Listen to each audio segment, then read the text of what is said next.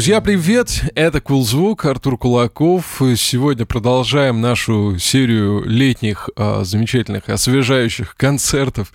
У меня в гостях Нарека Рутюнянс, музыкант, радиоведущий в прошлом или в настоящем даже тоже ты ведущий же, правильно? Подкастер, ютубер. Что я еще забыл? Да нормально все. Нормально все? Как у тебя настроение? Как лето проходит? Настроение ничего. Я укрылся тут в нашем магазинчике, который временно не очень-то работает в режиме магазинчика, но, по крайней мере, он находится в очень старом здании. Оно еще не прогрелось так, как прогрелось все остальное. Да, старые здания, они славятся своей э, свежестью. Ну что? Как это не парадоксально? Да, как это не парадоксально. Ну что, сегодня поговорим. Нарик споет в акустике несколько своих треков. Один не свой, э, какой, не скажу. А, ну что, первая песня «Оставь свет включенным».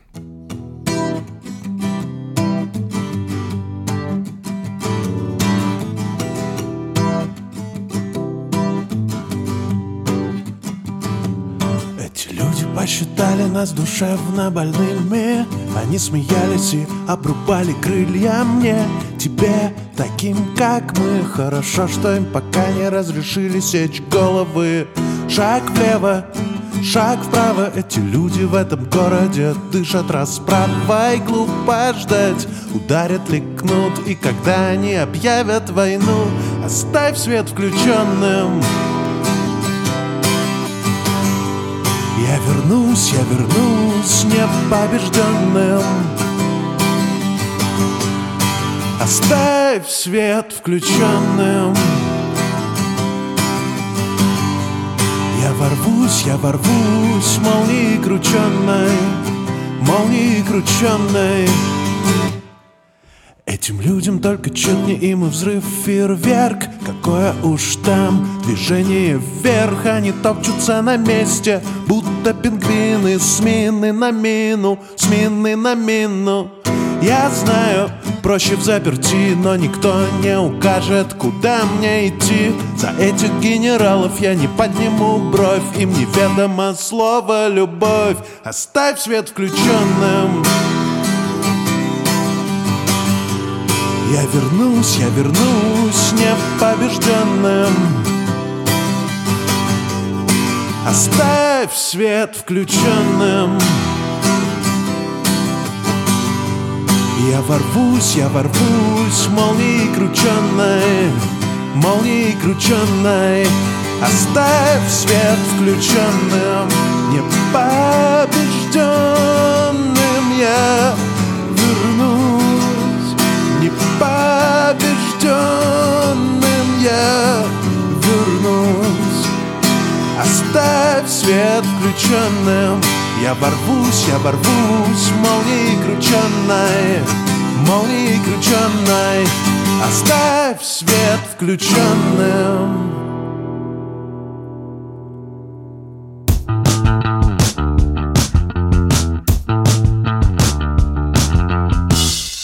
Я вот не могу тебя не спросить про название твоего проекта, потому что я всегда, когда его видел, я не мог понять, почему именно Вась. Оно какое-то имеет особенное значение для тебя. Что это? Как оно появилось? Дело в том, что решил для себя, что я даже не буду никогда отвечать на этот вопрос. Но это не сочти вообще ни за какое хамство, это просто я для себя решил так, потому что это что-то значит, в большей степени это что-то значило. Сейчас это, в общем, ничего уже и не значит, но несмотря на неудобство поиска такого короткого слова, да еще и с апострофом, стоящим символом, который тоже отдельно как бы не ищется корректно, я решил ничего не, не менять. Ну, то есть, да, потому что иногда, наверное, для кого-то это будет проблемой в поиске там твоей музыки где-то в Apple Music там, да, или в Spotify, когда услышал название, и все, наверное, пытаются на, написать по-русски первым делом, если это на слух, да? Да, ну, вот такой я, короче, загадочный. Не знаю, не хочу ничего с этим делать, не хочу ничего менять. Знаю, что это полный отстой,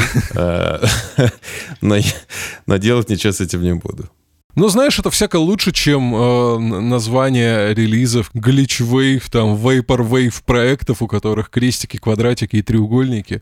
Поэтому в целом, я думаю, что найти можно, если захотеть. Ну да, тем более по названию песни точно можно. Про альбом хочу поговорить, потому что если посмотреть на список песен, то можно подумать, ну и не зная, что ты играешь, можно подумать, что ты рэпер, потому что у тебя там целый альбом фитов. Как так вышло вообще? Я решил э, поставить перед собой какое-то, типа, испытание взять и сделать так, что каждая песня будет записана обязательно с кем-то. И это действительно было нелегко.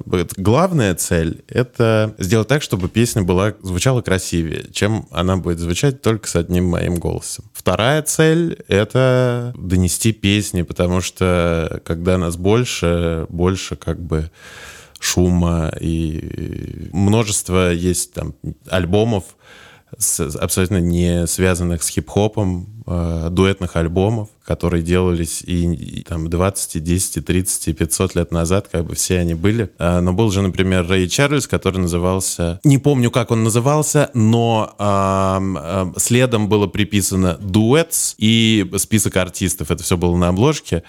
«Дуэтс», э, то есть э, назыв, назывался он, я честно не помню как. Он получил сразу же Грэмми, он вышел на волне этого фильма «Рэй», насколько я помню. Вот это все было как-то связано.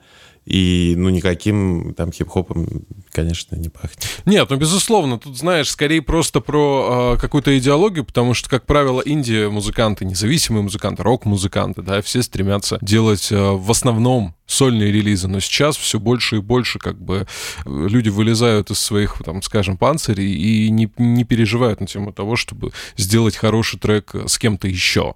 Вот. Просто в хип-хопе это просто культура, которая всегда была такой, да, это всегда были фиты, поэтому, наверное, это такой самый яркий пример. А так-то в целом, если посмотреть сейчас на альбомы там какой-то качественной поп-музыки иностранной, не знаю, возьми там какого-нибудь Уикенда условного, да, и у него почти тоже каждый трек — это участие каких-то других музыкантов, может быть, они не всегда там указаны. Кстати, э, Эд Ширан там. Да, да, да, может быть, эти музыканты там не всегда даже указаны в названии трека, но если начинаешь в кредиты лезть, то видишь, что там еще как бы полно артистов, которые с ним участвовали, с ним записывались. Да. Вообще долго всех артистов собирал, и как вот с ними договаривался о фитах? Это какие-то друзья твои, или ты искал по принципу, ну вот, хочу этого человека в этой песне услышать, и хочу, чтобы был именно он. Это был очень длительный процесс. Есть некоторые песни, написанные э, в момент написания и записи первого альбома. Угу. Вот. Некоторые песни были там супер свежими относительно там, даты записи. Но поскольку задача была именно в том, чтобы, значит, песня звучала красивее, мне нужно было вначале ее записать, а потом мне нужно было понять, ну, вообще, что я хочу. Я хочу, чтобы здесь был мужчина, или я хочу, чтобы здесь была женщина. Помимо того, что каждая песня дуэт, там еще есть песни, которые спродюсированы вообще другим чуваком. Это Саша Колупаев из группы Артек Электроника. Там три, три трека таких есть. Угу.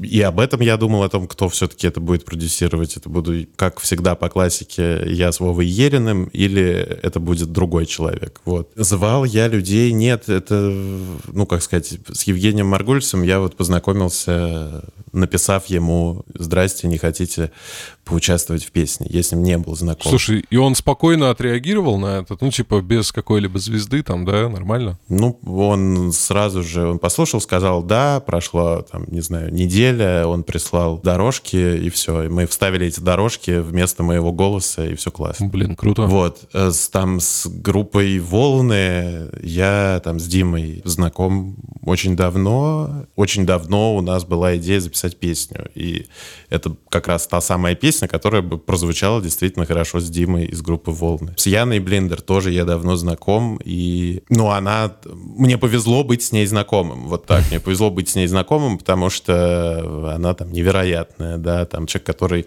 просто необыкновенно чувствует музыку. Там, например, Аня Парагис, э, с ней меня свела моя менеджер. Там все истории разные, на это все было потрачено куча, куча времени, куча людей не хотела делать фиты, куча людей согласилась, поэтому там, там, там будь здоров, на самом деле. Это было довольно, довольно муторно. Ну, ты бы хотел повторить еще раз такой опыт, э, учитывая все трудности? Э, так и будет. Следующий альбом будет таким же. Он уже почти что собран по материалу но я все равно это дело оттягиваю, потому что, как правило, лучше подождать, что-то еще придет. И да, не знаю, когда он выйдет. В 22-23 году. Ну, вот. А, ну то есть ты как бы не торопишься, да? Нет желания быстрее-быстрее. Я не тороплюсь, мне еще полно всего надо сделать. Во-первых, сейчас выйдет лоу-фай альбом, который я там готовлю. Он выйдет тоже под названием Вася. Я не хочу менять там никак исполнителя. Угу.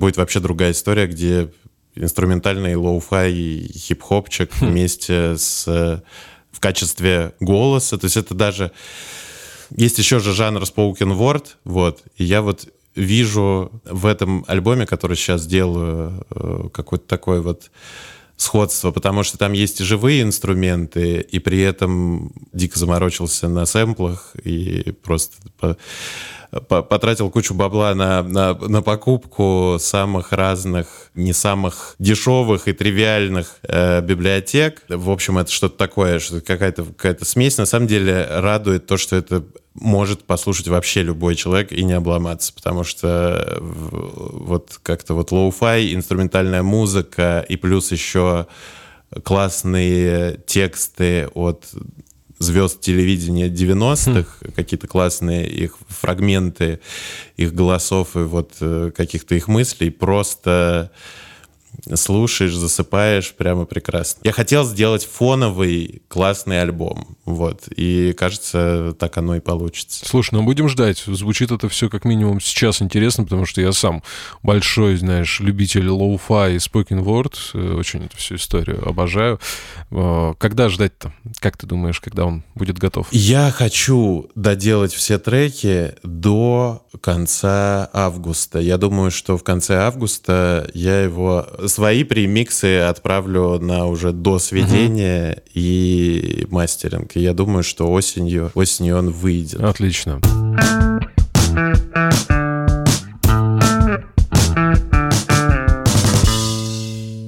Слушай, возвращаясь к альбому уже вышедшему, вот как э, слушатели приняли твой релиз? Реакция была ожидаемой или же что-то тебя удивило в понимании того, ну вот когда музыка попала уже к людям? Я решил для себя так в тот момент. Вот если оно не заходит, если не понравится это людям, если не будет какого-то отклика, то, наверное, я возьму какую-то серьезную паузу. Угу. Вот вообще в, в делании музыки. Но как-то получилось все-таки это сделать так, что это действительно услышали люди, это впервые услышало так много людей за два месяца альбом прослушан 300 тысяч раз. Неплохо. На самом деле супер дохрена. Если вдуматься э, и переложить эти цифры на пластинки, и даже если сказать, что его послушали там не 300 тысяч раз, а просто три, э, три раза 100 тысяч человек, то вообще говоря, раньше за это давали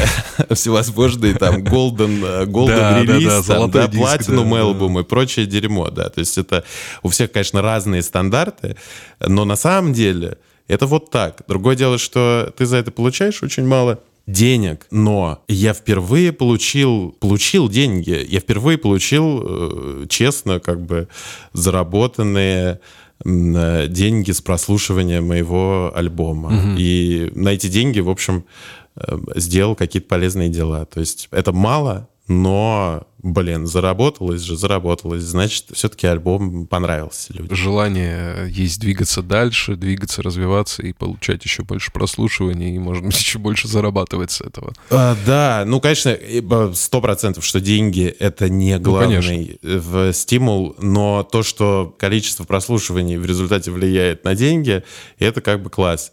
Ну, то есть вот сейчас вот эта история, которую я буду делать с лоуфаем, да, mm-hmm. она... Э, я понимаю, что довольно тупо рассказывать про то, что еще никто не слышал, и рассказывать о своих планах, но я все равно хочу, потому что я об этом думаю сейчас очень много. То есть я хочу этот альбом расшарить на... таргетировать его на Латинскую Америку, потому что в Латинской Америке у людей есть какой-то свой вид ностальгии по э, социалистической дружбе вот этой между СССР и странами э, социалистической Латинской Америки того времени. И поэтому, поскольку там остался какой-то вот этот вот более интересный русский след, чем тот русский след, который остается сейчас, то есть там он просто э, остался в архитектуре, угу. остался там, в тачках, в моде, много в чем. Ну, чисто вот такое, да, то есть там какие-то культурные проявления более или менее, не только военные. Там есть какая-то востребованность русской музыки, совет-вейва, всякая вот это вот Постпанк.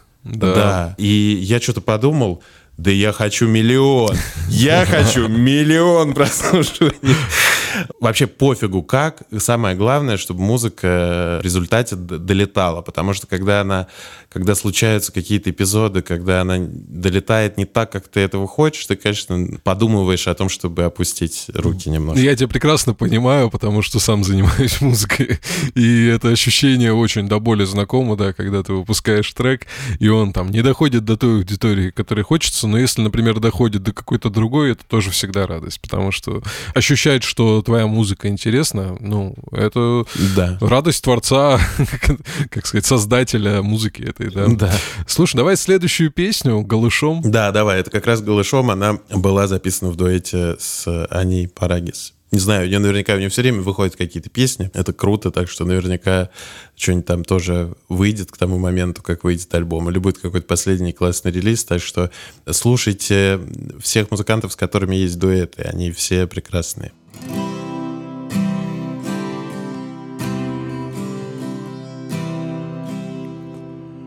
Вот одиннадцать часов вечера За порогом ночь стоит, мается И придется снова сном жертвовать Барабанить по стеклу пальцами. Ты, наверное, занята этим же И забыла поменять лампочки. Ты одна на целом этаже Представляешь, как кидаешь камушки? Нас не разлучит этот город. Город пустых разговоров. Море нас примет и голышом. Завтра наш выход Время пришло. Хватит бояться слишком. Короток век. Человеку нужен лишь человек. Человеку нужен лишь человек. Вот и полночь за столом греется. Не привыкну я к ее компании. Вроде все само собой клеится. Вроде глупо уделять внимание. И ты, наверное, как и я Точь в точь не умеешь засыпать засветло Так хотелось бы тебе помочь Чтобы поменять игры правила. Нас не разлучит этот город Город пустых разговоров. Море нас примет и голышом. Завтра наш выход, время пришло. Хватит бояться слишком короток век Человеку нужен лишь человек. Человеку нужен лишь человек. Море нас примет и голышом. Завтра наш выход. Время пришло. Хватит бояться слишком короток век Человеку нужен лишь человек. Человеку нужен лишь человек. Море нас примет и колышом Завтра наш выход. Время пришло. Хватит бояться слишком короток век Человеку нужен лишь человек. Человеку нужен лишь человек. Человеку нужен лишь человек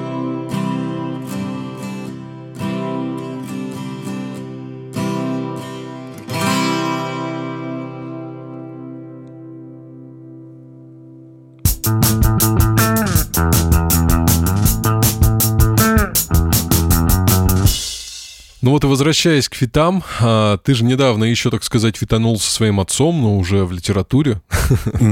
Книга, я вот не довелось мне, к сожалению, ее еще достать и почитать. Можешь э, так вкратце слушателям рассказать, заинтересовать, а вообще о чем а, эта книга и как вы ее писали? Это книга о радиоведущем, который захватывает э, радиостанцию в прямом эфире и отправляется на передвижной радиостанции из Москвы в Петербург перевозить деньги благотворителей э, раковым больным. Mm-hmm. Это если сказать одним предложением. Интересно. В целом эта книжка была придумана давно, она сам сюжет был придуман ну, основная ее канва, вот эта вот, которую я только ага. что пересказал, она была придумана пять лет назад, и несколько раз я пытался ее начать писать, писал, доходил, доходил до какого-то своего, значит, ступора и непонимания, что делать дальше там с сюжетом. Прекратил я эти попытки и решил начать все с нуля вместе с папой. Угу. Вот, потому что папа мой писатель. Но он, я, насколько знаю, детский, да, писатель? Он пишет в основном детские книги, да? А, он детский писатель, но он написал много не только детской литературы, ага. вот просто известен он, да, как детский писатель. Ну, короче говоря, где-то два года мы встречались, разговаривали про книжку. А дальше я шел в гараж и писал в гараже то, о чем мы разговаривали с папой. Ага. Потом папа это читал, и мы снова шли гулять и снова обсуждали. А каково вообще с отцом работать? Потому что все равно, а, может быть, там хочется поспорить, но отец это авторитет, наверное, да, с которым, может быть, и не всегда удается так спорить, как хотелось бы, или у вас в этом плане все было спокойно? Потому что когда творчество, оно же все равно рождает какие-то эмоции внутри, когда ты там, у тебя одна идея, у него может быть другая, как это происходило. Да. Книга довольно личная, вот, поэтому это было не так сложно, потому что там много разных параллелей, там много, многое случалось на самом деле. Книжка наполнена кучей историй, потому что э, в течение происхождения этого, этого сюжета mm-hmm. там звонят разные радиослушатели. То есть там это радиоэфиры, поэтому а, там огромное количество диалогов, огромное количество историй, поскольку очень многое из этого правда, э, все было просто. Там было, было принципиальное у нас там расхождение с папой относительно финала, но нам удалось договориться. Мы сделали компромиссный э, финал, который устроил и меня, и папу. Отец который пишет э, в том числе детскую литературу, и, наверное, многие, когда были детьми, мечтали, чтобы родители писали там для них рассказы, да, вот, а какое детство было, когда твой отец писатель? Ну, во-первых, оно разное, вот. Мы проводили очень много времени вместе. Я думаю, что, наверное, нет среди моих знакомых людей, которые проводили бы столько времени вместе со своими родителями. Uh-huh потому что мои мама с папой издавали детскую газету долгое время, угу. и они работали дома. И это как бы огромный плюс, и это огромный минус. А, я думаю, что если бы папа уходил работать куда-то, то, скорее всего, он там бы и жил. Угу. Поэтому в таком случае мы бы вообще бы не виделись. Помимо того, что папа писатель, я еще и как бы музыкой занимался, мне нужно было в музыкальной школе учиться, и это не очень совместимо, когда в одной комнате сидит человек и придумывает, а в другой комнате сидит человек и играет играет 30 раз одно и то же, какое-нибудь э, что-то там из музыкальной э, программы, э, музыкальной школы, там какой-нибудь этюд, например, ага. играет. Вот, играет и играет. И... А иногда берет и не играет. А когда не играет, то приходится идти и, значит, орать, что нужно играть, нужно заниматься музыкой. Вот. А ты занимаешься музыкой, а это громко, понимаешь? Поэтому это, это было по-всякому. Вот. Но вообще это кайф, потому что папа заметил, что мне интересно что-то придумывать. В том числе, например, я провел одно лето, когда мне нужно было каждый день написать 100 слов о чем о чем-то. Ага, ага. Вот. И э, папа мне давал любую тему, и мне нужно было уложиться ровно в 100 слов, ни больше, ни меньше. Это меня очень сильно натренировало. Я был микроблогером, да, понимаешь? Да, да, да, Я был микроблогером, когда еще не было ни одного твиттера даже в помине. Еще MySpace набирал обороты. По сути, дал тебе, так сказать, задел на будущее, чтобы вести канал в Телеграме, этого, который да. ты ведешь, да, там, писать на Фейсбуке и так далее. Но я говорю, ну вот вообще круто, что отец действительно твой это заметил, потому что далеко не всем так везет, когда а, с детства вот эти желания а, и предпосылки к тому, что, ну, ребенок может а, чему-то такому, в чем-то таком себя в будущем проявить, да, далеко не всегда родители это замечают, далеко не всегда дают э, ребенку возможность в этом себя проявлять. С, с одной стороны, да, и с одной стороны, это мне очень повезло, с другой стороны, у меня все очень плохо получалось, все остальное у меня получалось очень плохо, и сложно было э, не заметить какие-то мои реальные увлечения, поскольку я очень плохо учился в школе. Ну, как бы я, я не был каким-то простым ребенком, вот, с которым просто вот там мой сын, а, мне кажется, несмотря на там схожие какие-то черты характера, которые я в нем замечаю, мне кажется, что он куда более организованный и... Ну, правда, ему 4 года еще, еще мы посмотрим, что к чему. Но, да, кажется, что он... у него будет больше вещей получаться. И тут будет э, сложнее найти. Да и это, наверное, не входит в мои задачи. В мои задачи входит войти, входит накопить засранцу как бы денег на то, чтобы потом он сказал, я понял, чего я хочу, и я бы ему выдал как бы денег на обучение. Это, видимо, все, что от меня зависит здесь. Тоже хороший вариант. Про радио э, хочу еще поговорить. Есть «Взрывная волна», это ваш реальный проект, да, который сейчас существует. Я так понимаю, это результат уже, который появился после того, как была написана книга проекта, или этот проект, он э, задумывался в какой-то момент там, ну, написания книги? Произошло так. Мы сняли очень классный трейлер, бук-трейлер для книжки. Да, вот. я видел, он выглядит прям как трейлер к фильму, на самом деле. Да, э, и если посмотреть, вот если посмотреть на буктрейлеры каких-то супер продаваемых, там, популярных, знаете, вот это все. New York Times бестселлер, National бестселлер, как бы Джон Гришем. Ты открываешь какой-нибудь его буктрейлер и понимаешь, что это просто какой-то, ну, ну какая-то дичь. То есть это очень плохо что-то снятое с какими-то цитатами, курсивом написанными, появляющимися, исчезающими, и понимаешь, что это просто какое-то дно. А мы, э, я такой, буктрейлер надо делать, бук... все делают буктрейлеры. И мы в итоге сделали, типа, по-настоящему классный буктрейлер, довольно такие э, достоверный, насколько это возможно. Mm-hmm. И мы, значит, я подумал, что нужен пульт, как бы, нужен классный пульт, э, радийный пульт. Mm-hmm. Вот. Mm-hmm. И я нашел пульт потратил на него те деньги, которые вообще не, нельзя было мне на него тратить. Понял, что ну что с ним делать теперь? Теперь как бы давайте по-настоящему и сделаем эту радиостанцию, которая была описана в книге. И мы собрались с моей подругой Марьяной, журналисткой, и с моим другом Петей, с которым мы работали на радио джаз, когда я работал на радио джаз. Угу. И вот мы это дело запилили. Мы с понедельника по четверг до наступления лета вели ежедневные эфиры. Сейчас мы это делаем реже, потому что люди отдыхают, но удается по чуть-чуть иногда пробивать дно просмотров, в хорошем смысле. Нам удалось сделать интервью с Анной Веленской. Мы э, вот впервые там у нас типа четыре с половиной тысячи просмотров. Это неплохо, неплохо. Э, да. Для нас супер достижение, потому что среднее количество просмотров у нас там 100. Как ты думаешь, кстати, да, вот радио сейчас, ну, потому что если мы все-таки позиционируется, да, это как радио, это что-то про романтику, ну, потому что я сам человек человек просто тоже очень глубоко влюбленный в радио как явление, да, и сам проработавший там тоже очень много. Вот. А, или это что-то... Ну, то, а где ты работал? Я работал на разных региональных станциях в основном. Но, кстати, мы с тобой в этом смысле немного коллеги, потому что начинал я свою деятельность на «Серебряном дожде», но в Челябинске. О, а я приезжал, единичный, значит, выезд.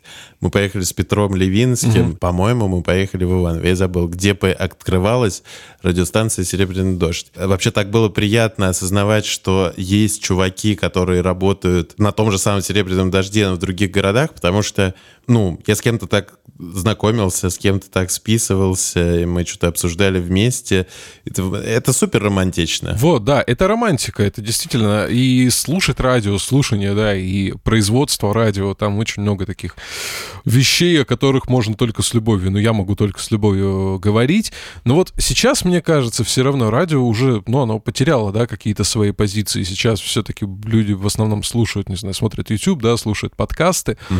Как ты думаешь, радио, оно может еще отыграть эти позиции в плане влияния на умы людей, и на их интересы. Это очень сложная тема. Мне кажется, что чем больше радиостанций существует, тем больше э, шансов у радио. Чем меньше радиостанций существует, тем меньше шансов у радио. Есть разные страны, в этих разных странах э, разное количество радиостанций. Вот. Э, если сравнивать Россию по, ну, не знаю, по своему масштабу населенности и всему прочему, там, с вполне сравнимыми, там, Канадой, Америкой, Великобританией, получится, что мы сильно проигрываем в количестве э, радиостанций относительно этих стран. Угу. Теперь, в России очень дорого стоит радиочастота. Она стоит порядка 10 миллионов долларов. 10 миллионов долларов стоит частота. Помимо этого, есть такой орган, как Роскомнадзор, который имеет право лишить тебя этой частоты да. и выставить частоту снова на торги и снова заработать 10 миллионов долларов. Ну, конечно, это не, не Роскомнадзор зарабатывает, это государство зарабатывает, но тем не менее. Поэтому то, что мы можем сказать о русском радио, имея в виду не только русское радио. Отечественное радио, да? Так скажем. Отечественное радио, да.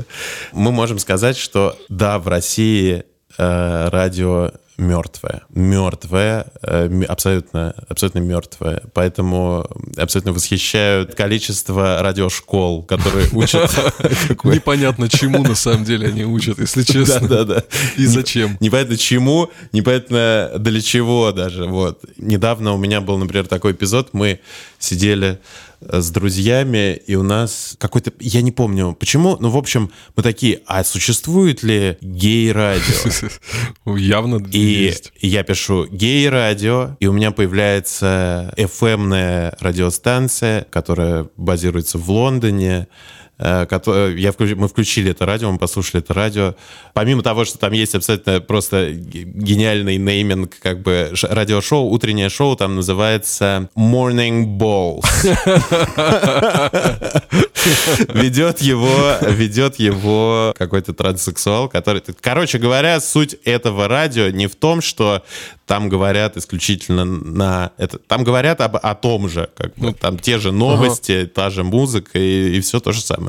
Просто там работают люди из ЛГБТ-сообщества. Ну, то есть они создали себе комфортное радио, в котором им всем зашибись. Понимаешь, э, у каждого какого-то вменяемого там учебного заведения есть своя там радиостанция. У каждого... Понятно, что это по сути то же самое, что наши региональные радиостанции, да, по сути я имею в виду, что это они никак, грубо говоря, не формируют э, там национальную повестку, uh-huh. но то, что они локально, локальную, во-первых, они отображают локальную повестку, помогают локальной музыке, это огромное дело, огромная культура, которая не то чтобы сильно уж прямо э, исчезла. Она не исчезла. То есть она существует. Этих энтузиастов полно, этих радиоведущих там полно. Ты как бы садишься в тачку, и понятно, что ничего нет сложного в том, чтобы взять и подключить через Bluetooth свой Spotify. Ну, конечно. Понятно, что ты можешь это сделать. Но зачем тебе это делать, если твоя тачка подключена, там, условно, там, не знаю, 300 радиостанций,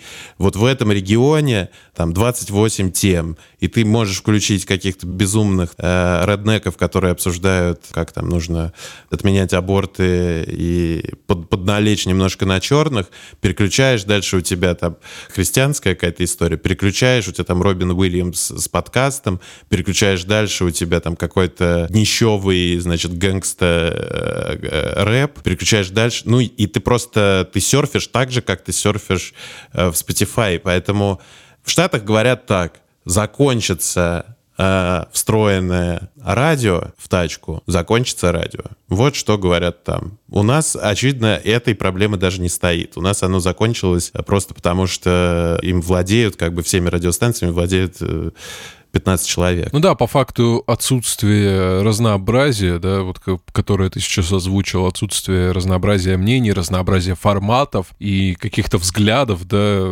Да. других, не только взглядов тех людей, которыми, которые владеют радиостанциями, да, их, их реально же мало, да, это, это факт. Потому что у нас все радио сейчас живет по холдингам. Да. То есть малое количество радиостанций в эти холдинги не входит, и, как правило, они вообще просто прозябают на отшибе существования и, и находятся там на грани банкротства и краха полного. Ну да, они просто гоняют плейлисты абсолютно бес- бес- бессмысленно. Зарплаты, которые они предлагают э, радиоведущим, это Это грустно. ну, просто клоунада. То есть, не- правда, Да, да, да. неизвестно, сколько на выходе зарабатывает уборщица радиостанции. Иногда складывается ощущение, что она может заработать и больше. Знаешь, я работал, я работал на одной радиостанции, где, э, ну, я так случайно узнал, редко этим кто-то делится, да, кто сколько зарабатывает денег, но так случайно в диалоге я узнал, что человек, который подключает, э, входит наушники, меняет оборудование, зарабатывает больше там топового ведущего. Вот. Да. То есть, и как бы, ну, те- понятно, что он технический специалист, он тоже должен зарабатывать деньги, но почему ведущий зарабатывает мало? Это я просто хочу в продолжение. Ну, я, э, работая на радиостанции «Серебряный дождь», я каждый день вставал в 5 как бы утра, Э, в 5.30 я выходил из дома, к 7 я приезжал на радиостанцию, и с 8 до 11 я вел эфир, а с 7 до 8 я готовился. Это довольно сложно. Деньги, которые я зарабатывал, они были абсолютно ничтожные, абсолютно ничтожные. Это учитывая, что еще вел свое отдельное шоу на выходных, как бы, да. Дальше ты понимаешь, что ты хочешь продолжать этим заниматься, но поскольку ну, деньги маленькие, то проще это делать самому. Вот. И мы в- как бы сделали такой, то есть получается формат ежевечернего шоу с понедельника по четверг, так же, как это происходит на радио. Мы также приходим, также разбираем новости. То есть мы одновременно, короче говоря, работаем как все. Мы поняли, как все это подключить, как все это купить, как все это настроить. Каждый день собираем эти новости, каждый день подбираем к ним материалы, звоним экспертам, находим экспертов, находим гостей и существуем, по сути, как э, редакция вечернего э, радиошоу. Вот, абсолютно так же. Независимая редакция. При этом хочется добавить еще, да, независимая редакция вечернего радио. Да, то есть э, и взгляды у нас, в общем, у всех троих, опять же, они, конечно, во многом сходятся, но во многом расходятся, и мы разные чуваки, и это довольно... Это абсолютно настоящее радио. Понятно, что это все как бы город... попахивает городским сумасшествием и какой-то, значит, желанием что-то громко, срочно донести как бы до общественности, непонятно зачем. Но радио дает такой, такой силы какой-то запал, как не дает, например, телевидение, на котором я тоже работал. Лично, лично мне. Ты не можешь остановиться, и ты просто понимаешь, что нужно это продолжать делать дальше. Мы это делаем, делаем, будем делать, как-то находить какие-то варианты. Постоянное, конечно, чувствуешь какое-то отчаяние, опять же, потому что, ну, типа, это смотрит 100 человек. Когда происходят, опять же, эти взрывы какие-то, типа, кто-то почему-то там наш выпуск какой-то про Навального, при том, что мы 20 раз говорили про Навального, 20 тысяч раз говорили про Навального, да, вот какой-то выпуск почему-то посмотрел там полторы тысячи человек, а какое-то там вот это интервью посмотрел там 4 тысячи. Ну, в общем, это какое-то, какие-то такие всплески, и хочется надеяться, что они будут чаще происходить, чаще мы будем какой-то прям супер эксклюзивный контент выдавать, но тоже, опять же, бесит то, что большинство контента становится просматриваемым только за счет просматриваемости данного персонажа в данный период времени. Вот. И это, конечно, бесит. Ну, я надеюсь, еще как минимум 100 человек благодаря этому выпуску узнает о вас. А надеюсь, еще больше. И будет заходить к вам на канал. Ставлю ссылку на ваш YouTube-канал, где вы, собственно, и делаете шоу. Да, да, ребята. Спасибо большое. Подключайтесь к взрывной волне. Ну и давай еще песенку споем. Бинго. Да. Это дуэт с Маргошей. Маргошу тоже слушайте. Она, кстати, недавно попала в топовый плейлист Equal э, где да. Spotify, где публикуются новинки поп-музыки, созданной женщинами. Да, да, у нее действительно очень интересная музыка. И, кстати, это уже к нашим слушателям. Если хотите услышать Маргошу в кулзвуке, пишите в комментарии.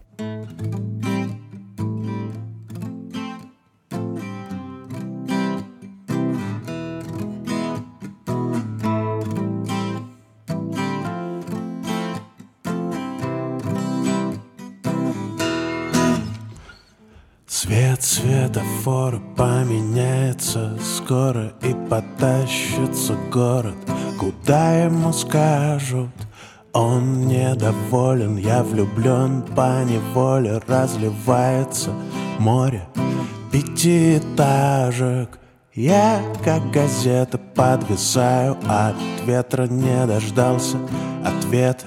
Не очень-то важно и неизвестность хоть изучена Местность пропадаю по-честному В копоте сажей. Надевай очки Розовые, как фламинго. Вот видишь, бинго Чем мне покрасить, чтобы всем было счастье? Эти стены из пластика все еще держат. Мои старания будто по расписанию В очень много касаний стирают мой стержень. И мне не проехать на одном только смехе Но тяжелые веки и твои доводы мне не пробиться. Я крестьянин в столице Но пора уже слиться в сточные воды. Надевай очки. Розовые, как фламинго. Вот видишь, бинго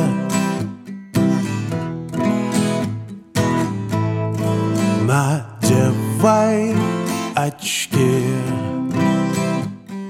Розовые, как фламинго. Вот видишь, бинго.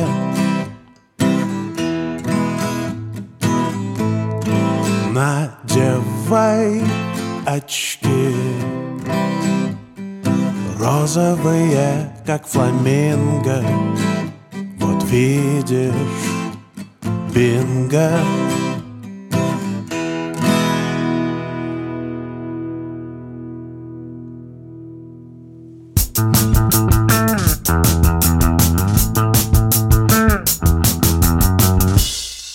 Ну что, у тебя недавно случился, я даже не могу это назвать конфликтом, скорее забавный случай с Леонидом Агутиным, которым уже просто, ну, написали, если не все, то очень многие. Как думаешь, стоит вообще процитировать это сообщение и рассказать суть этого конфликта? Потому что я уверен, что найдутся люди, которые еще не в курсе этой ситуации. Там было два поста. В первом посте я отметил Агутина. В нем я написал, очень жаль, что, значит, накрылась дикая мед, но очень рад за там, Леонида Агутина, выступившего в этот же день э, в Нижнем Новгороде перед тысячами людей, успешно на праздновании 850-летия Нижнего Новгорода. Вот. Там, в этом посте я его отметил. Потом я, значит, поспал, проснулся, э, смотрю, мне просто агрессивно лезет реклама фестиваля «Жара». Uh-huh, uh-huh. Тут я уже, значит, меня пробило, и я уже не отмечая как бы Агутина, я выложил афишу на которой также была фотография Агутина, и написал хорошего концерта клоуны, по-моему, так. Да. Или хорошего вечера клоуны, что-то такое. И внезапно и- именно под этот пост прибежал Агутин и написал послал меня нахуй, собственно, сказал о том, что там ничто, займись своей ничтожной жизнью. Что-то я себе возомнил, да, там, учи, учишь людей. Да, что-то что такое. Почему пришел Агутин? Потому что мы есть друг у... были друг у друга в друзьях. есть теперь уже он удалился, да, я так понимаю? Он меня удалил, да. Оказались мы с ним в друзьях по такой причине. Меня позвали сняться в рекламе. Это была первая реклама, в которой снимался в своей, за свою карьеру Леонид Агутин. И поскольку я узнал об этом, я согласился и по- пошел на эту съемку. В, в этот день был напечатан тираж книги. Я подарил ему книгу. И, короче, мы так зафрендились. И потом я ему скидывал музыку, ну, типа, не то, чтобы я его э, заваливал сообщениями. Пару раз я ему скинул песни как раз на предмет, одну песню на предмет фита, ну и, в общем, и другую на предмет фита. Он мне написал... Короче, начиналось все хорошо. Да, да, ну, Начиналось типа, все спокойно и ничего не предвещало такой ситуации. Да, так вот вышло. Так жестко решил отреагировать. Он, он вклинился в чужой разговор, между Так. прочим. Э, Оставил комментарий мой друг, художник, выдающийся питерский Алексей Курбатов, что-то написал. Я ему сказал, да пошел он в жопу. Он- ну, что-то типа «Эх, эх, Леонид Николаевич». Да, я пишу, да написал, идет он в Ага. жопу. И он прям после идет он в жопу пишет, да пошел ты нахуй.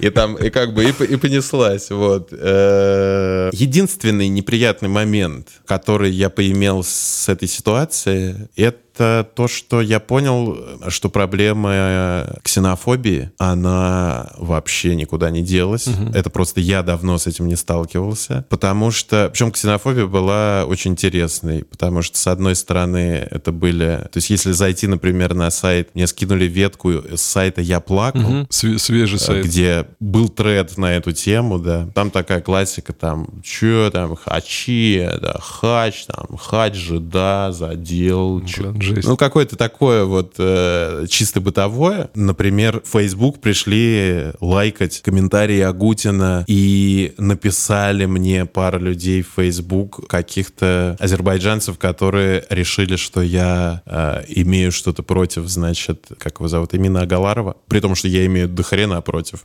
э, Имина Агаларова. Э, Но удивляет, что только чиркни как бы спичкой Да, и да, сразу разгорелась, да, какая-то и к тебе, к тебе прилетят и расскажут э, какой то чуркобес как бы сразу же. Вот, просто сразу. Блин, ужас. Поэтому э, это было более неприятно, чем, чем все остальное. А с Агутиным ты после этого общался как-то? Или вот на этом все закончилось? Не, я, я думаю, что мы, мы вряд ли у нас получится еще когда-то пообщаться. Вот. Хотя, опять же, он... Это все одна среда. И смешно, когда люди в одной среде год назад, когда всем прилетел локдаун и у всех отменили концерты, люди в одной среде такие типа, вот, солидари- солидаризируемся, все, мы артисты, нас лишили. Пятое-десятое. Проходит год, кому-то становится можно, кому-то становится нельзя, и куда-то эта вся э, цеховая солидарность, про которую любят как бы ссать в уши очень, э,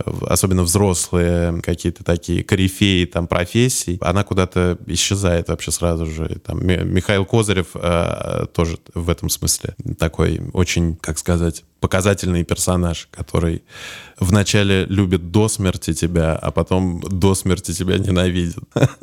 Как бы от любви до ненависти там секунды, да, я так полагаю? От любви до ненависти дед, иди выпей таблетку. Ну, Слушай, ну вот вообще, да, эта ситуация с концертами и вот эти все двойные стандарты, она сначала, сначала я смотрел на нее и думаю, блин, ну все понятно, то есть э, чуваки, у которых э, есть деньги, у которых есть связи, да, у которых все есть, они выступают, остальные как бы идите нахер, но при этом, опять-таки, ситуацию видел с, все ее видели, ситуацию с Покровским и с Биланом, да, знаешь, Прекрасно. Я аплодировал стоя просто. Это то, что нужно. Да. А ты видел ответ Билана? Ответ Билана нет, к сожалению, не видел, но мне реакция Покровского просто очень убила и понравилась. Потому что, кстати, я скажу для слушателей, что Покровский это тоже человек с как бы с достаточно хорошими связями. У него очень много э, нужных друзей есть, которые бы ему, наверное, может быть, и помогли. Ты, в смысле, ты имеешь в виду Гуцериева? Я не думаю, В кстати. том числе. Ты знаешь, я, я бы не был уверен э, в этом, этом, потому что то, как все-таки как-то вот э, очень быстро из этой, как сказать, из этого э, рабства слинял Покровский. Гуцериев не так долго заставлял петь его свои песни. Вот, не так долго, как, как заставляет других. Поэтому я думаю, что там дело закончилось. Мои, мои предположения, ага. как бы городского сумасшедшего, я думаю, что там все закончилось на какой-то несгораемой сумме, которая, дальше которой Максим Покровский просто и не пошел, и правильно сделал. Ну, в общем, да. Ну, обидно было, потому что человек сейчас, он в Америке живет, насколько я знаю. Он, блин, приехал в Россию давать концерт концерты, и его эмоции были вполне естественными и, и не наигранными. Ну, он по полгода, тоже справедливости ради, он по полгода живет здесь, полгода живет там. Поэтому, да, безусловно, он приехал полгода сейчас играть концерты и поедет сейчас обратно. Да, это отстой. Ну вот, а ты хотел еще что-то по поводу ответа Билана сказать, насколько я помню. Там смешно, что, ну, Билан так все очень...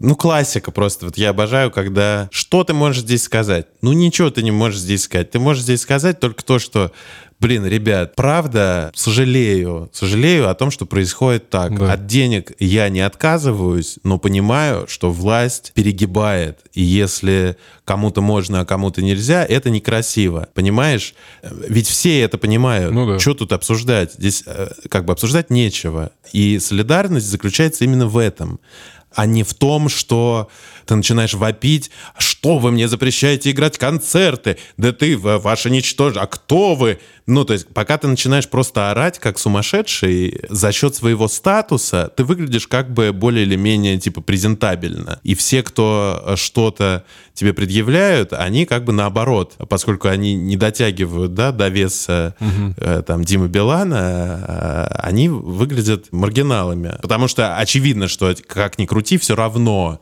Дима Билан значит в шоу-бизнесе гораздо больше, чем Максим Покровский. Ну, сейчас да. Вот, да. И Максим Покровский выглядит сразу э, как бы сумасшедшим. Который но... орет просто в микрофон. Ты насрал на меня. Да, да. Но, при... но прикол-то в том, что ты не чувствуешь абсолютно э, каких-то простых человечных примет, каких-то взаимодействий. Понимаешь, ведь нет, нет культуры сказать, да, я заработал бабла, как бы, да. Она есть только у угу.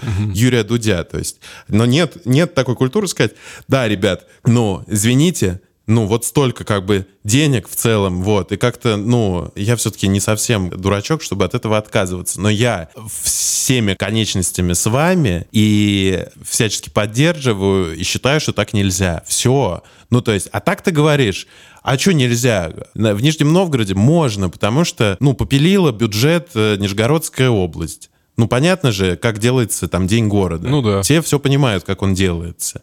Ну и как бы, ну нельзя это отменять. А отменить там 20 каких-то всратых фестивалей, да почему бы и нет? Ну потому что что, там, там кто-то попилил, что ли? Нет, не попилил. По факту все основано на Пилилове в данной ситуации, и тут э, даже в такой ситуации решают бабло. Ну да, но не нужно, не нужно делать э, как бы серьезное лицо Конечно. просто, да, потому что все все понимают. Все все понимают, все, все, все понимают, как бы, откуда у артистов э, берутся деньги. Просто мое такое мнение, да, э, что на любую ситуацию, на любой маленький скандал, это всегда шанс и всегда какой-то прецедент для того, чтобы что-то поменялось. Когда каждый такой маленький скандал заканчивается ничем, общество также привыкает к этому результату. То есть все говорят, да всем насрать на этот Ну вкус. да, и все, ну окей. Всем да. насрать, как вкусвилл обошелся, деанами... угу. деанонимизировав ЛГБТ-пару в России, да, угу. и извинившись не перед всеми, ведь можно извиниться перед всеми. Ну это было бы правильно. Это удивительно. Можно просто сказать,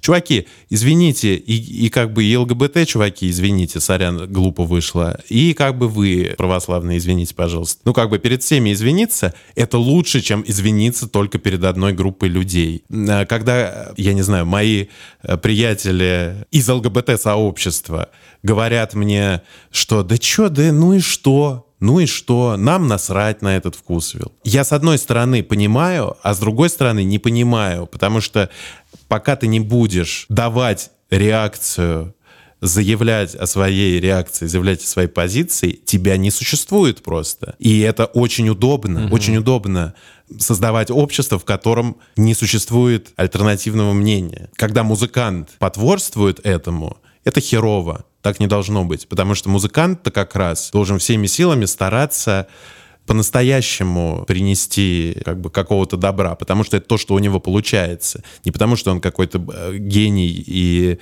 э, великий музыкант, просто потому, что у него это получается. У него получается это, значит, это нужно делать. А когда ты начинаешь это делать выборочно, про кого-то не хочешь слышать, вылезаешь с какой-то агрессией или с какими-то абсолютно чин чиновничьими интонациями, но ты не вполне уже в профессии, чувак, вот и все. Хорошо сказал. После этого я тебя могу только песню попросить сыграть, и эта песня, как мы и говорили в начале не твоя, но очень хорошо она у тебя получается, мне понравилась. Я думаю, что надо ее спеть сегодня. Да, это песня Гоминасай группы Тату. это, значит, Гоминасай означает «прости» по-японски. Песню, которую написал Мартин Кирценбергер, по-моему, или Кирценберг, не помню. Он же один из продюсеров Стинга музыкальных, э, и там, например, Леди Гаги, да, очень крутой чувак. И эта песня очень интересна тем, что она и стала, по сути, финалом взаимоотношений группы Тату э, с, юни- с глобальным Universal Music, поскольку российский менеджмент группы Тату очень так остро реагировал на какие-то новов- нововведения жанровые э, в материале новых альбомов. В том числе и из-за этой песни закончилась их какая-то э, вот эта вот головокружительная карьера.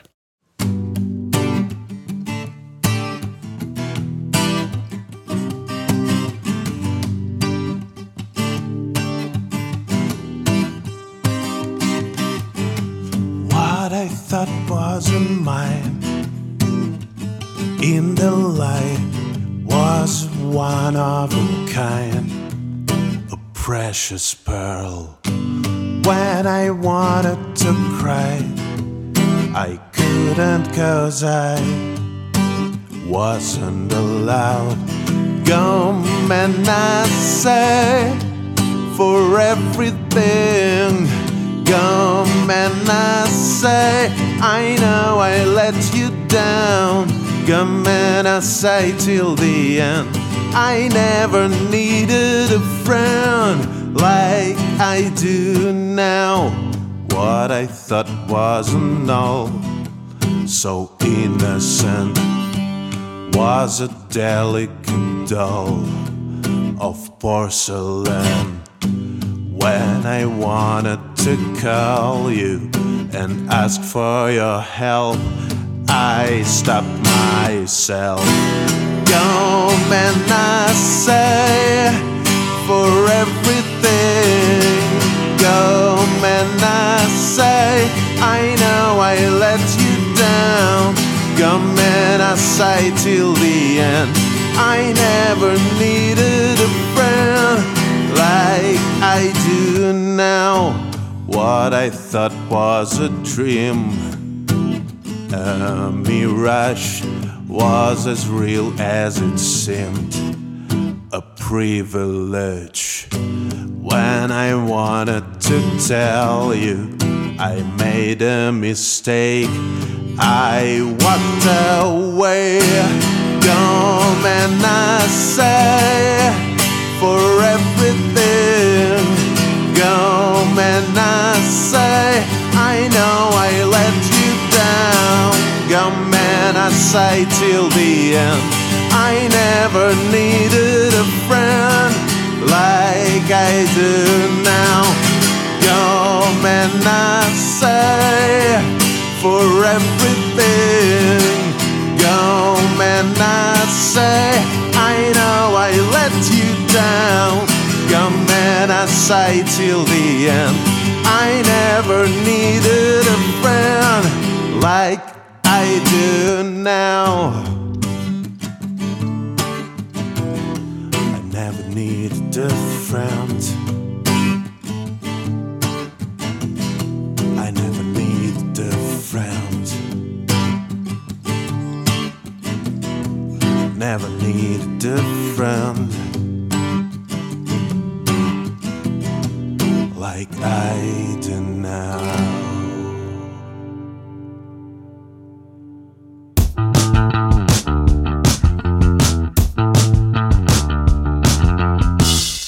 Вот я, кстати, не знаю, что было раньше. Услышал я твой вот этот внезапный кавер или узнал про то, что будет трибьют-концерт. Вот ты мне, кстати, скажи, ты так очень хорошо э, рассказал про песню. Ты же, ты как бы считаешь себя поклонником их творчества или это просто какой-то ностальгический момент, что ты решил эту песню сыграть? Или же какой-то, какая-то другая была причина на этом. Не, я большой поклонник группы Тату. Это лучшее, что было э, в российской поп-музыке, если мы говорим как в контексте поп-проекта. Угу. А почему, как ты думаешь, она до сих пор является, во-первых, одной из самых популярных групп э, за рубежом российских групп, да? А, ну, об этом говорят прослушивания. Самая ну, популярная. самая, да, все же, да, самое популярное, потому что прослушивание, насколько я помню, выше, чем у известных Little Big там, да? Да. И почему, вот в чем феномен группы Тату, помимо, ну просто помимо того, что да, у них есть там хорошие песни, да, они там связывали себя в один, в один момент с ЛГБТ-сообществом и так далее, ну вот в чем феномен, кроме этого? Почему оно держится? Я думаю, что, ну то есть здесь мы должны сказать о том, что группа Тату действительно вписала Россию в мировую поп-культуру, и это сделала именно группа Тату. Никто, кроме группы Тату, не мог выступить на Уэмбли никто, кроме группы Тату. Кстати говоря, Леонид Агутин никак не сопоставим по масштабу, опять же, вписывания России в поп-культуру, несмотря на то, что он тоже попадал в хит-парады нишевой, джазовой, да, какой-то истории. Ну, ну по сравнению с Тату, Агутин как бы андеграунд-музыкант там. Да, да, даже бессмысленно сравнивать. В общем, группа Тату добилась того, чего не добивался вообще никто. То есть вообще никто. И ни до, ни после. Почему, мне кажется, это вообще выдающаяся история? Потому что ну, помимо того, что эта комбинация невероятная, абсолютно волшебная, просто какая-то комбинация. Никакая комбинация невозможна без э, идеи, как бы, ключевой. Mm-hmm. Вот. И ключевая идея как мне кажется, заключается в соучастии и сочувствие изгоям. Угу. Именно эта комбинация работает всегда. Группа Битлз сочувствовала э, изгоям, группа Queen сочувствовала изгоям. Pink Floyd. Майкл Джексон сочувствовал изгоям. Если ты берешь вот именно такой масштаб, э, а это огромный, то есть это реально без дураков, без каких-то скидок там на что-то, никто, никакая группа ППК, никакой Сергей Жуков, никакой Билан, никакая Пугачева, никто не идет ни в какое сравнение. То есть просто и все, никто не идет ни по ни почему вообще, угу. ни по продажам, ни по э, гонорарам, ни по степени известности, ни по степени цитируемости, ни по участию в, как сказать, ни про какую Пугачеву не писала газета «Сан», понимаешь? Газета «Сан» обычно пишет про локальные скандалы локальных э, поп-звезд, э, там, королевской семьи и, и, и всякий трэш про там отрубание ног и прочее. Ну, то есть это была именно эта группа. И я считаю, что это очень важно, когда себя группа ассоциирует э, с каким-то слабым неважно почему слабым сообществом. И группа Queen объединила там всех изгоев люб любых, типа изгои в школе, изгои на работе, изгои в семье, изгои здесь. То есть она объединила всех, кому нужна помощь да, группа Тато объединила не всех, кому нужна помощь, но она объединила, как бы, да, грубо говоря, 7% планеты она объединила. Mm-hmm. Вот если, да, 7% планеты, это очень много. Это огромное, это как бы то, что должен делать артист. Вот. И в этом весь секрет. Секрет в том, что они делали ровно то, что они должны делать. Они поднимали острые темы, они внутри этого можно сказать там слово, слово развлекали, можно сказать слово там вдохновляли. Угу. То есть они выполняли свою функцию. И это то, что должен, блядь, делать артист. Ну, как бы и все. И, и, в, и в этом весь секрет э, их успеха. А, а, а секрет ну, как бы вся остальная комбинация, это уже остальная комбинация, и, безусловно, если бы она не сложилась, ничего бы этого не произошло. Но она сложилась почему-то. Единственное, что меня в этой ситуации расстраивает, это то, что сейчас э, группа Тату, ну, как бы не существует как такового проекта.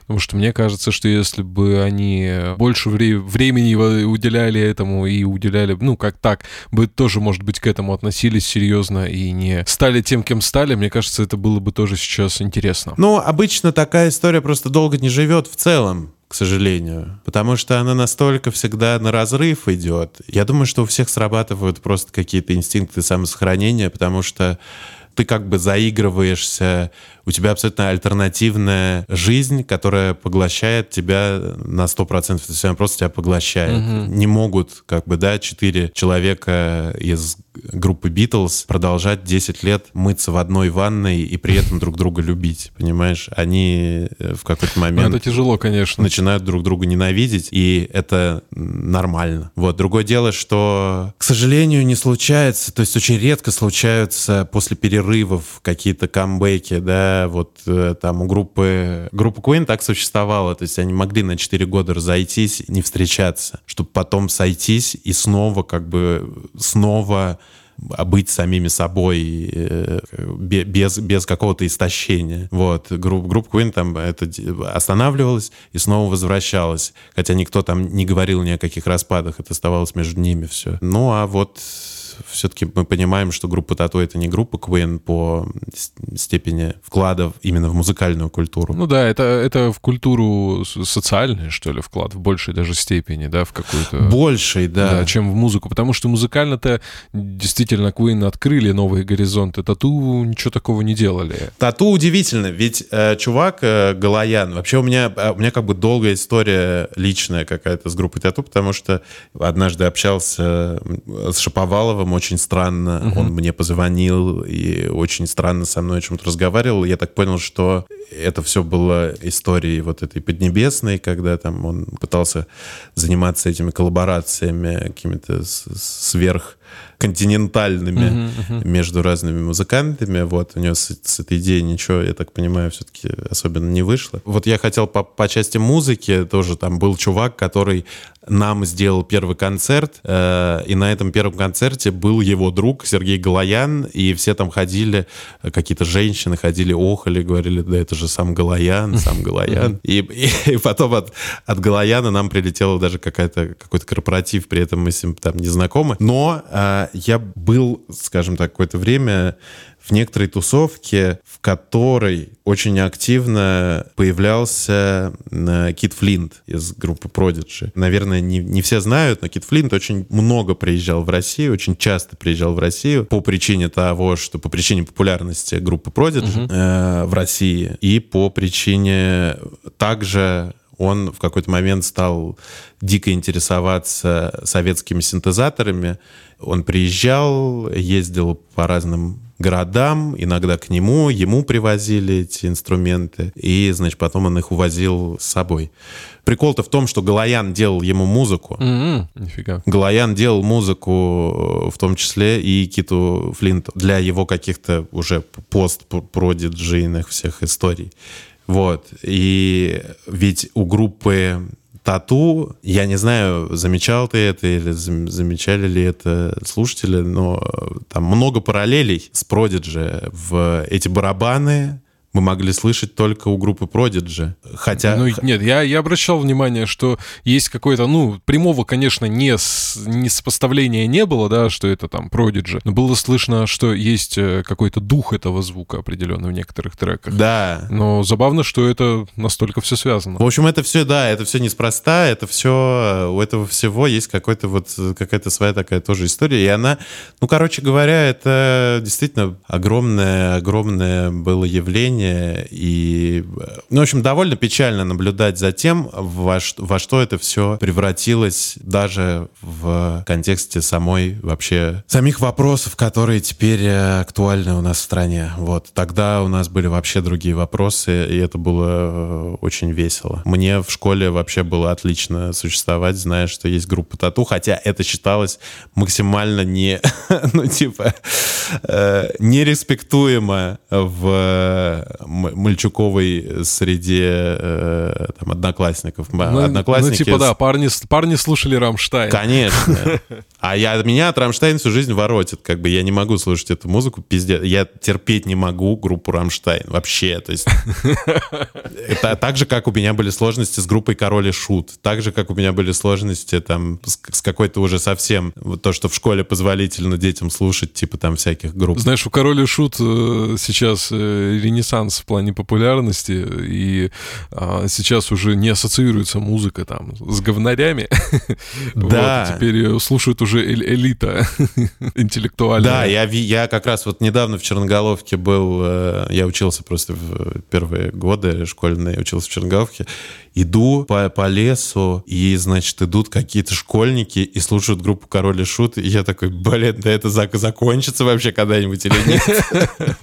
Ну да, для тебя, как, как бы, если ты не любишь, это, да, определенный дискомфорт, наверное, доставляет. А ты любишь, да? Я спокойно к группе Король и Шут отношусь, на самом деле. То есть я ага. никогда не был ни фанатом там ее, ни хейтером, но в целом некоторые треки мне даже нравятся. Они есть в плейлисте, но такие, знаешь, неочевидные. Я вообще не люблю а, треки закрученные, всегда ищу что-то там а, из глубины альбомов и нахожу для себя, как правило, так. Ну, группа, группа прикольна тем, что у них были эти свои истории в каждой песне. Не знаю, тогда было, наверное, просто чуть больше в мейнстриме, чуть больше хорошей музыки в плане а, содержания, да, в плане текстов. А, и если там вспомнить артистов, которых мы тогда слушали, ну там, блин, такой выбор шикарный был. И сейчас по, по большинству из них все ностальгируют, потому что далеко не все новые исполнители так сильно удивляют, к сожалению.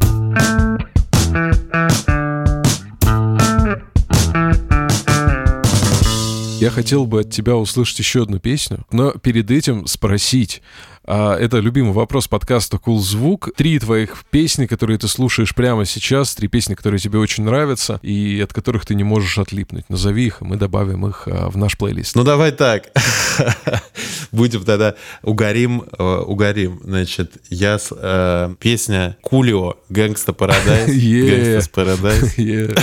Слушай, очень крутой трек ты на самом деле. Это выдающийся трек абсолютно. Это очень круто. Всем рекомендую, кстати, посмотрите, что такое тяжелая режиссура массовых э, мероприятий и перекраивание рэп гангста-рэп-хита для премии, по-моему, это была премия MTV Music Awards, ага. где, значит, Coolio выступает вместе со Стиви Уандером. О, со Стиви Уандером, точно. Это, они поют Gangsta, Gangsta's Paradise вместе э, со Стиви Уандером, и там поется так «Ain't no racist in Paradise. Ain't no racist in Paradise. Нет ни одного расиста в раю. Очень круто. А потом, значит, что еще? Я слушаю, конечно же, за последнее время я слушал группу, да, давай так, да, группа Тату.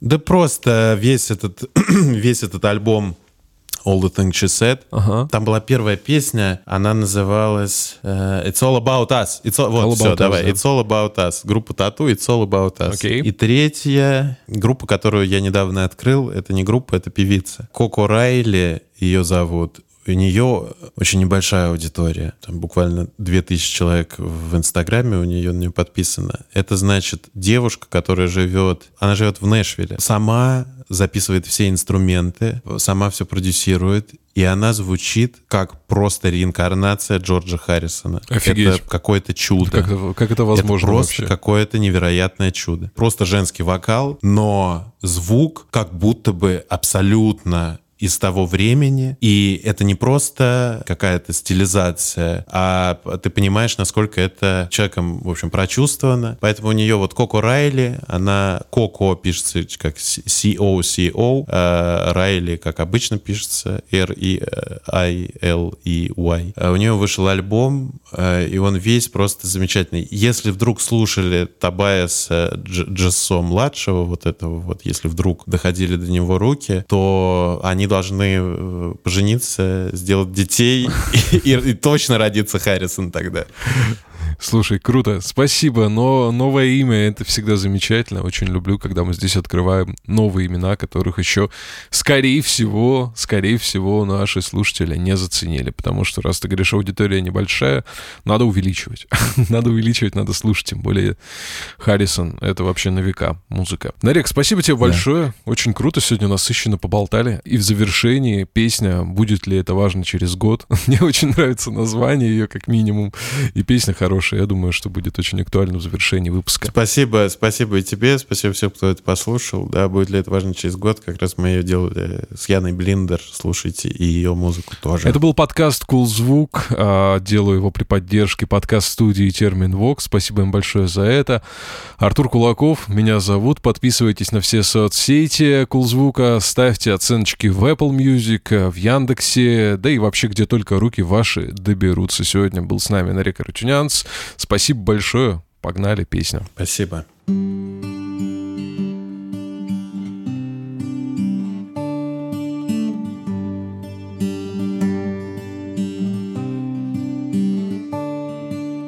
Кто-то кого-то поджег у всех на виду Торнадо как надо танцует свою вилу И несколько сот миллионов голодных детей Просят, чтобы их отключили от новостей. Актер за решеткой учит новую роль. И целлофан стал почти древесной корой. И в небе опять прервался чей-то полет Будет ли это важно через год?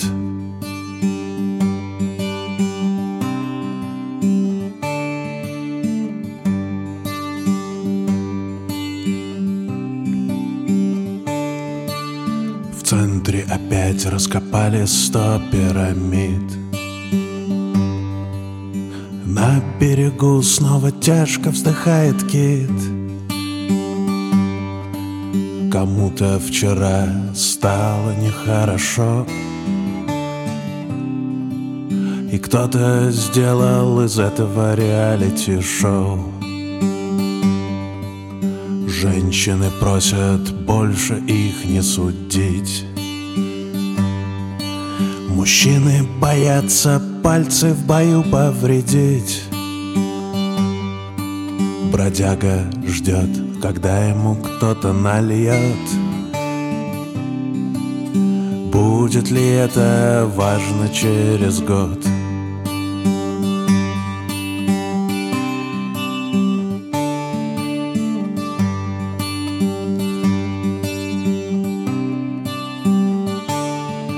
Красивая пара стала друг другу чужой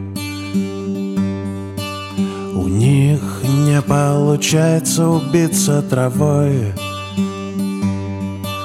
И кто-то в отеле пытался покончить с собой. Чтобы не возвращаться к ребенку домой. Красивая девушка плачет одна в кино. Сегодня ей подсыпят что-то вино Того, кто пустился в бега, никто не найдет Будет ли это важно через год? Будет ли это важно через год? Будет ли это важно через год?